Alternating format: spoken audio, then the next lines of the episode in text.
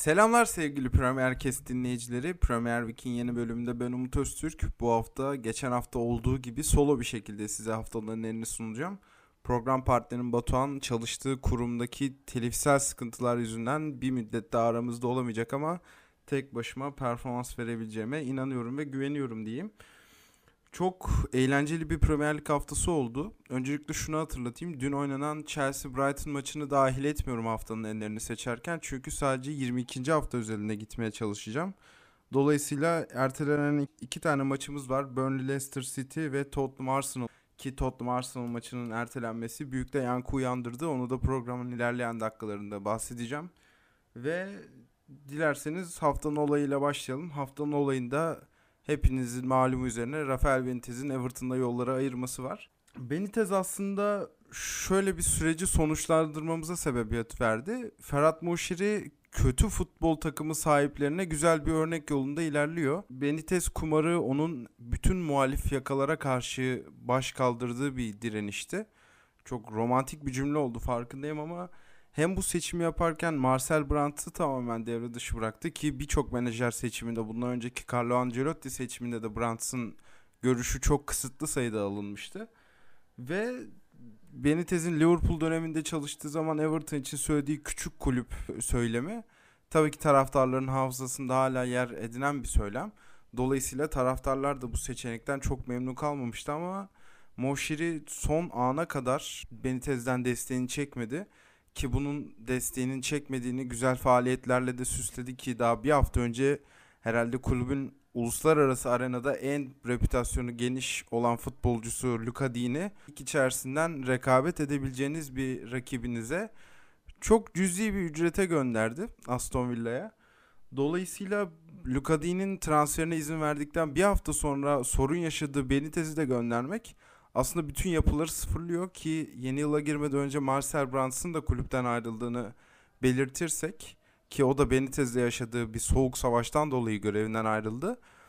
Farhat Muşiri bütün gemileri Benitez için yaktı ve en sonunda Benitez'i yaktı. Şimdi bu yıkık dökük yapıyı bir şekilde kurtarmanın planlarını yapıyor ve bunun için artık danışacağı bir futbol aklı vesaire de yok. Bambaşka bir kumar oynayacak ve bu kumarın tutmasını bekleyecek. Dün yapılan açıklamada Duncan Ferguson'la yola devam edeceklerini açıkladılar. Duncan Ferguson 2014'ten beri kulübede, Everton kulübesinde. 2019'da Marco Silva'nın ardından tekrar bir görev bulmuştu. 3 maçta sınırlanmıştı. Ki bu 3 maçta da Everton çok iyi futbol oynamasa da süreç içinde gerekli olan puanları kazanmıştı. Hatta iç sahada bir Chelsea maçı hatırlıyorum 3-1'lik sonuçlanan. Açıkçası Ferguson klasik 4-4-2 ile uzun topa temellendiren bir futbol oynuyor. O yüzden yakın dönemde Everton maçlarının seyir zevki epey düşebilir ki ben de uzak durmanızı tavsiye ederim. Ama yine kısa vadede sonuç gerektiği zaman en mantıklı seçim o gibi gözüküyor. Potansiyel menajer adaylarına baktığımızda da Roberto Martinez'in ismi epey ön plana çıkıyor. Graham Potter bir dönem bir söylenti olarak kaldı çünkü Graham Potter şu anda Everton'dan çok daha iyi ve huzurlu bir yapıda çok iyi iş çıkartıyor. O yüzden Big Six haricinde herhangi bir gücün onu Brighton'dan koparabileceğini zannetmiyorum. Onun dışında Euro 2020'nin en iyi menajerlerinden Danimarka'nın koçu Kasper Julmand var ki benim istediğim bir menajer Everton için. Hem lige katılımı açısından Everton güzel de bir adres olabilir onun açısından. Bir de Wayne Rooney var tabii. Aşağıda Derby County ile şu an imkansız bir hikayenin peşinde o da.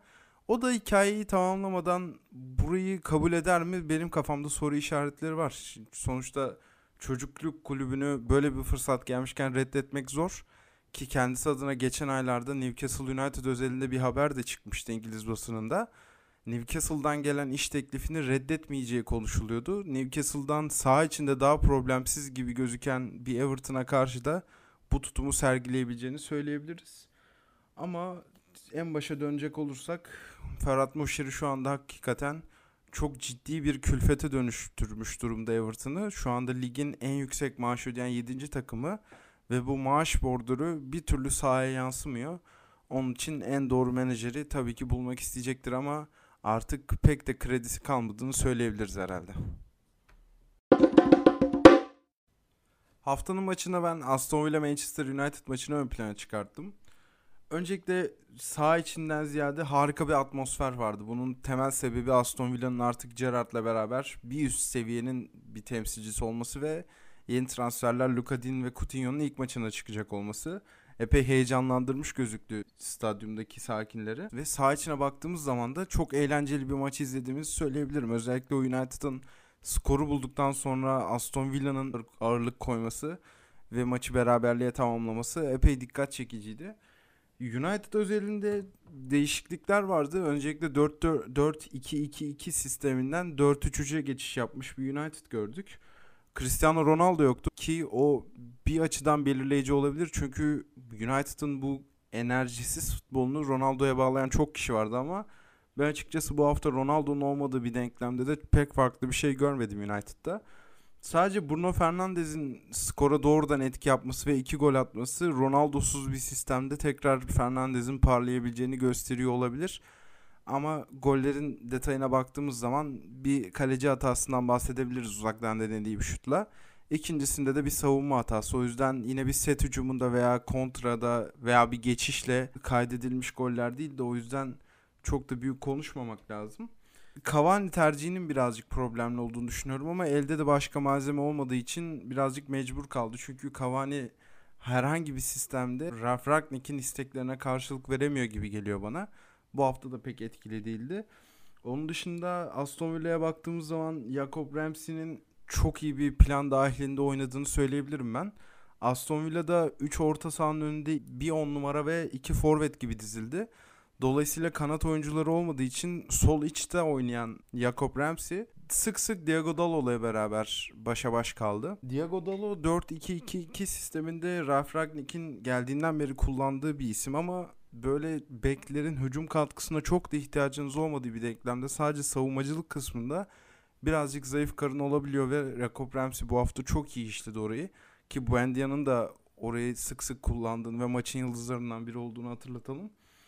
Onun dışında Van Bissakka'nın bir sakatlı olduğunu da hatırlatalım tekrardan. Ki ben programa girmeden 2-3 saat önce son düşen haberde Maguire, Shaw ve Van Bissakka'nın United kalibresi için yeterli olmadığını açıklamış Ralf Ragnick. Seneye kulüp danışmanı olacak bir insanın böyle bir açıklama yapması bu üç oyuncunun da United geleceğinin pek parlak olmadığı sonucunu çıkarttırıyor açıkçası. Onun dışında Coutinho golle döndü ve güzel bir hikayenin başlangıcı oldu özellikle psikolojik açıdan düştüğü zaman kalkması çok zor olan Latin futbolcuların böyle güzel bir hikayeye golle ve moralle başlaması önümüzdeki haftalarda daha belirleyici olacaktır. Ben şimdiden Coutinho ve Buendia'nın 2-10 numaralı sistemde beraber kuracakları partnerlikten dolayı heyecan duyduğumu söylemediğim. Onun dışında maçın genelinde iyi olan tarafın Aston Villa olduğunu düşünüyorum. United açısından şöyle bir problem doğdu. United iki farklı skoru aldıktan ve stadyumun momentumunu düşürdükten sonra yine bir maçı galibiyetle tamamlayamadı ve artık ciddi anlamda Ralf Ragnick'in de menajerlik özelinde tartışıldığını söyleyebilirim. Çünkü tabii ki hayal kırıklığı oldu bu hafta. Haftanın sürprizinde Kuzey Londra derbisinin ertelenmesini ön plana çıkartıyorum ben. Hafta arası Carabao Cup'ta Liverpool'a karşı oynayan Arsenal'da Cedric Saka sakatlandı Çaka'da klasik bir büyük maçta olduğu gibi oyundan atıldı. Dolayısıyla kadro çıkarma konusunda epey sıkıntı yaşayacağını öngörüyorduk Arsenal'ın ama bu maçı erteletecek kadar büyük çaplı olduğunu açıkçası pek yakından takip etmemiştim süreci. Bu tabii ki akademisiyle ünlenen ve akademisinin diğer takımlara fark attığı bir takımda alttan oyuncu ekleyememek A takıma Arsenal adına bir soru işareti olabilir ki Boxing Day'de Leeds United'ın yaşadığı sıkıntıları ve kurduğu kadroları falan hatırladığımızda açıkçası biraz adaletsiz bir kararmış gibi geliyor bana bu maçın ertelenmesi. Tottenham tarafında tabii ki çok büyük bir tepki oldu. Çünkü epey avantajlı çıkacaklardı ve uzun süredir sahaya da çıkamıyor Tottenham. Antonio Conte basın toplantısında bu durumu eleştiren açıklamalarda bulundu. İlk defa bir sakatlıktan ötürü maçın ertelendiğini görüyorum dedi. Tabii ki buradaki sakatlık Covid salgınından ziyade oyuncu çıkaramamadan kaynaklanıyor. O yüzden Afrika Kupası'na giden oyuncularla vesaire çok büyük bir küme olduğu için Arsenal bu hafta maçı erteletmeyi başardı ve bu iki kültürel rakibin bu sezon içinde de çok ciddi bir yarışa girdiğini söylemek lazım. Şu anda West Ham United'la beraber Kuzey Londra ekipleri bir Şampiyonlar Ligi potası için yarışıyor. West Ham United'ın Tottenham'dan 4, Arsenal'dan 2 maç önde olduğu bir sistemde Arsenal'dan 2, Tottenham'dansa 4 puan önde olduğunu hatırlatalım. Ve asıl buradaki büyük rekabetin Arsenal Tottenham arasında da söylemek pek daha bes olmaz. Arsenal'ın 2 maçı ve 2 puanı daha fazla Tottenham'dan. Dolayısıyla Tottenham ertelenen maçlarında hata yapmadığı sürece tekrar kendini ilk 4 içinde bulacak. Bu da çok ciddi bir rekabetin tekrar alevlendiğini gösteriyor. Açıkçası ben sezonun bahar aylarını Tottenham Arsenal'ın Şampiyonlar Ligi yarışının domine edeceğini düşünüyorum ama bu hafta özelinde alınan iptal kararı açıkçası tekrar bahsetmek gerekirse Leeds United'ın yaşadığı süreçleri aklımızda tuttuğumuz zaman birazcık adaletsiz gibi geliyor bana. Haftanın takımında çok adayımız var. Öncelikle uzun bir süre sonra maç kazanıp bir menajerin kariyerini sonlandırdığı için Norwich'i ön plana çıkartabilirim ki onlar da Newcastle, Watford birbiriyle oynarken kazanarak çok da ciddi bir şansı geri çevirmedi. Onun dışında eksik kadrosuyla West Ham United'ı deplasmandan yani Leeds United burada güzel bir cevap olurdu. Ancak ben artık ligi fiilen şampiyon tamamlamış Manchester City'nin bir direkt rakibini daha mağlup ederek evine göndermesinden dolayı City'yi ön plana çıkartacağım. Aslında klasik bir Tuchel Pep Guardiola maçı olduğu gibi çok temponun yükselmediği, ciddi şansların yaratılmadığı bir maç oldu. Çünkü bu iki menajer artık birbirine çok fazla kenetlenmiş durumda ve bütün planlarını deaktif edebiliyorlar. Ancak City ne olursa olsun yine bireysel yetenekle bu maçı çözmeyi başardı. Özellikle bireysel performanslardan çok ciddi bahsedebiliriz. Sterling geçen ayın oyuncusu olmasından dolayı çok ciddi bir ivme kazanmış durumda ve korkusuzca artık dripliklerini ve denemelerini yapabiliyor. Onun dışında Kevin De Bruyne zaten maçın bir anda kahramanı oldu attığı güzel golle. Ve takım savunması anlamında da ligin en az gol yiyen takımı hakikaten bu prestijin şansa kazanılmadığını kanıtladı. Ligin en tehlikeli takımlarından biri olmasına rağmen Chelsea'yi epey kısıtladılar. Özellikle Lukaku ve Ziyech özelinde bundan bahsedebiliriz. Ve dediğim gibi direkt rakibini yenerek bence ligi fiilen de bitirmiş oldu. Biz geçen ay Batuhan'la beraber konuşuyorduk. City'den iki maç geriye düşen herhangi bir takımın ben City'yi bir daha yakalayabileceğini düşünmüyorum.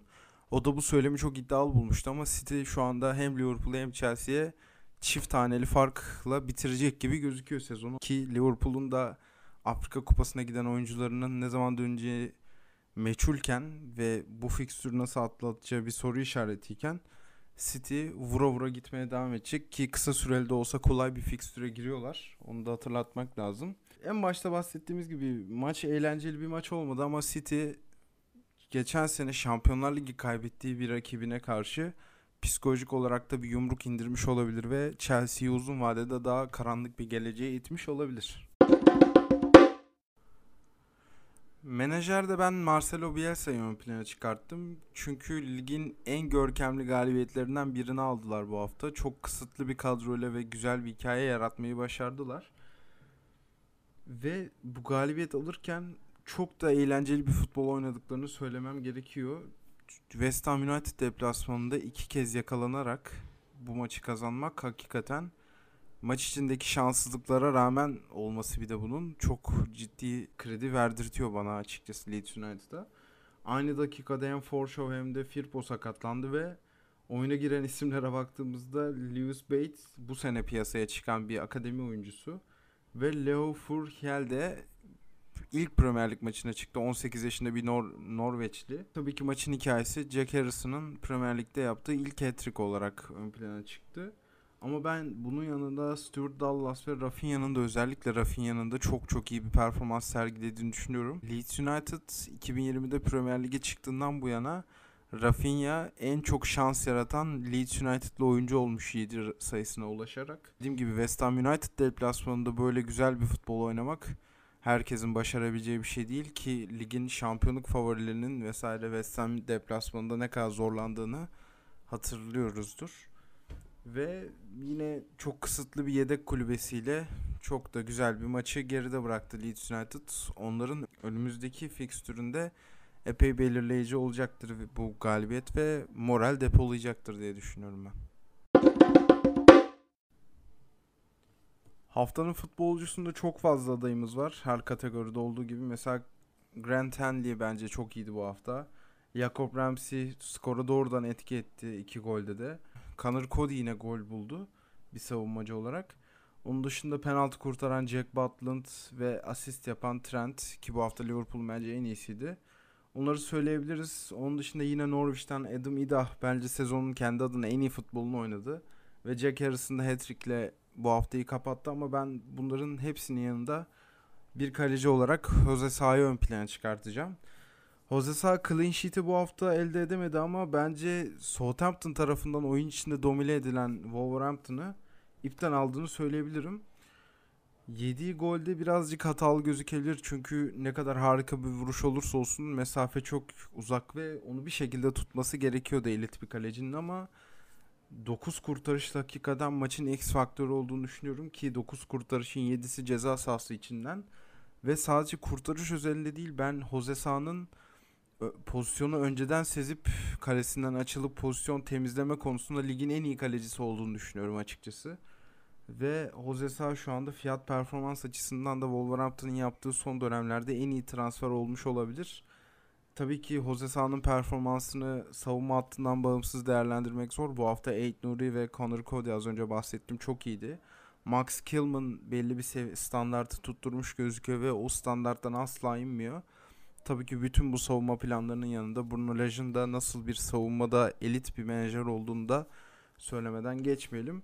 Bu hafta bahsettiğim gibi Southampton daha etkili gözüken taraftı Wolverhampton karşısında ama Wolves kaladığı fırsatları gole çevirerek maçı kazanmayı başardı. Bunda da en büyük pay sahibi herhalde skoru tutma açısından Jose Sağ gösterilebilir ki SofaScore ratinglerinde de 8.8'lik bir performans sergilemiş. Epey ivmeli şekilde devam ediyor Jose Sağ ve ben şu anda Premier Lig'in altın 11'i yapılsa kalenin Jose Sağ'da olacağını düşünüyorum. Her ne kadar Ederson kendi standartının yukarısına çıksa da Jose Sağ'a bu kredi verilebilir burada. Birçok kategoride aynı şeyi söyledim ama haftanın golünde de bu hafta çok fazla adayımız var. Şöyle kısaca bir hatırlamak gerekirse Kevin De Bruyne'ün şampiyonluk getiren plasesi hafif bir Kepa Riza Balaga hatası olsa da sayılabilirdi. Jamie Ward-Prowse'un golü izlenmesi gereken bir gol bana kalırsa. Richarlison'un skora etki edemese de attığı güzel gol bir röveşata sonuç olarak yazılabilir. Bunlar ilk aklıma gelenler ama ben bunlardan ziyade Alan San Maxime'nin attığı golü ön plana çıkartacağım. Engakya'nın bir hatası olduğunu söyleyebiliriz ama orada girdiği fiziksel mücadelede Engakya gibi güçlü karnı fizik olan bir oyuncuyu ekarte edipmesi ve attığı çalımlardan sonra yaptığı son vuruş epey dikkat çekiciydi. O da aslında galibiyeti getiren golü olamadı ama Sen Maxime'nin golü hakikaten bu adaylar içinde benim en şaşırdığım gol oldu açıkçası. Ki burada biraz kredi de veriyorum Elen San Maximen'e. Çünkü yıkık dökük bir Newcastle'ı sezon başında ayağa kaldırmaya çalışan tek isimdi ve şu anda kendisinin etrafına onun kadar yüksek seviyeli oyuncular geleceği malumken yine Newcastle'ın birinci adamı olmaya devam edecek gibi gözüküyor San Maximen. Yeter ki sakatlanmasın. Son kategorimiz haftanın ayak kırıklığında ben iki adayı ön plana çıkartıyorum ve ikisini de birbirinden ayırmayacağım. Öncelikle Newcastle United'la başlayayım. Newcastle United yaptığı transferlerden dolayı lige yeni bir beyaz sayfa açma adına yeniden başlıyormuş gibiydi. Maç öncesi koreografiler falan harika bir ortam vardı stadyumda. Ki oynadığı takımın da doğrudan rakibi olan Watford olması aslında ligin alt sıralarına da güzel bir mesaj olurdu galip gelmesi açısından. Hem Watford'u bir adım geride bırakacak hem de kazanarak ikinci devreye başlayacaktı ama maalesef Newcastle United maçtan sonra Premier Lig için yeteri kadar iyi olmadığı gerçeği suratına vurularak ayrıldı. Ve skoru aldıktan sonra Watford'a karşı skoru tutamamak, yapılan bireysel hatalar falan epey soru işareti barındırıyor bende. Daha fazla ekleme gerekiyor eğer bu takım Premier Lig'de kalacaksa. Onun dışında Eddie Howe'a da bir parantez açacak olursak Eddie Howe'da sonradan kulübe gelen menajerler arasında Ralf Ragnik'le beraber en az etkiyi yapan isim olarak ön plana çıkıyor maalesef. Ki bu haftada yaptıkları bireysel hatalardan dolayı pişmanlık duyduğunu söylemiş ve e, hala Premier Lig'de kalmak için çok çalışması gerektiğini vurgulamış. Joao Pedro'nun attığı gol mental olarak çok dip bir seviyeye çekebilir Newcastle United ama biraz da menajerlik buralarda devreye giriyor ve takımı tekrar yukarı çıkarmak için hamlelerde bulunacaktır diye düşünüyorum ben de Eddie Howe. Onun dışında Chris Wood ve Trippier'in performansına baktığımızda Trippier'i ben çok gergin gördüm açıkçası. O belli ki transfer süreci epey etkilemiş ve bu takımın kurtarıcısı olarak görüyor kendini. Chris Wood'un da zaten herhangi bir kalite katabileceğini tabii ki düşünüyordum ama böyle elinin değdiği anda efekt yaratan bir oyuncu olduğunu düşünmüyorum açıkçası. Ki Newcastle United Watford galibiyetiyle başlasaydı önündeki kolay sayılabilecek fikstürden de epey avantajlı çıkardı. Yakın tarihte oynanacak olan maçlara baktığımızda Leeds United, Everton, Aston Villa, West Ham, Brentford ve Brighton gibi takımları görüyoruz. Bir Big Six kayasına çarpmadan bir rally yapabilirlerdi ama Watford'un golü epey bozacaktır onların bu momentumunu. İkinci bir başlığımda Romelu Lukaku özelinde olacak. Telegraph'tan James Ducker'ın yazısı vardı maçtan bir gün sonra çıkan. Chelsea ona en ihtiyaç duyduğu anda Lukaku beklentileri karşılamakta zorlandı diye. Orada güzelce detaylandırmış zaten yazarımız. Onun dışında Tuchel de maçtan sonra birazcık iğneleyici açıklamalarda bulundu. Ve süreç Sky İtalya'da Şampiyonlar Ligi yorumlarken Tuchel'in Lukaku'yu kullanamadığını belirten Conte'yi birazcık haklı çıkarmaya başladı. Dünkü Brighton maçında da Brighton'ın geniş ve kalıplı stoperler arasında ezilip gitti. Ve ben Chelsea'nin negatif sayılabilecek futbolunun da faktörlerinden birinin Lukaku olduğunu düşünüyorum. Ön tarafta biraz daha yırtıcılığa ve biraz daha boşluğa alan duyan bir Chelsea var. Ve Lukaku şu anda o beklentileri karşılayabilmiş gibi gözükemiyor. O yüzden bu hafta City'ye karşı kaçırdığı golde ligin kaderini belli edecek bir gol. Ve Chelsea şu anda yaptığı yatırımın karşılığını alamamış gözüküyor. Benim notlarım bu kadardı. Siz de haftanın enlerini kendinizce belirleyebilir. Bana ve Premier Kest'e yazabilirsiniz. Keyifli okuruz. Onun dışında her türlü yorumunuzu, sorunuzu ve görüşünüzü bekliyoruz. Beni dinlediğiniz için teşekkür ederim. Önümüzdeki hafta görüşmek dileğiyle tekrardan. Hoşçakalın.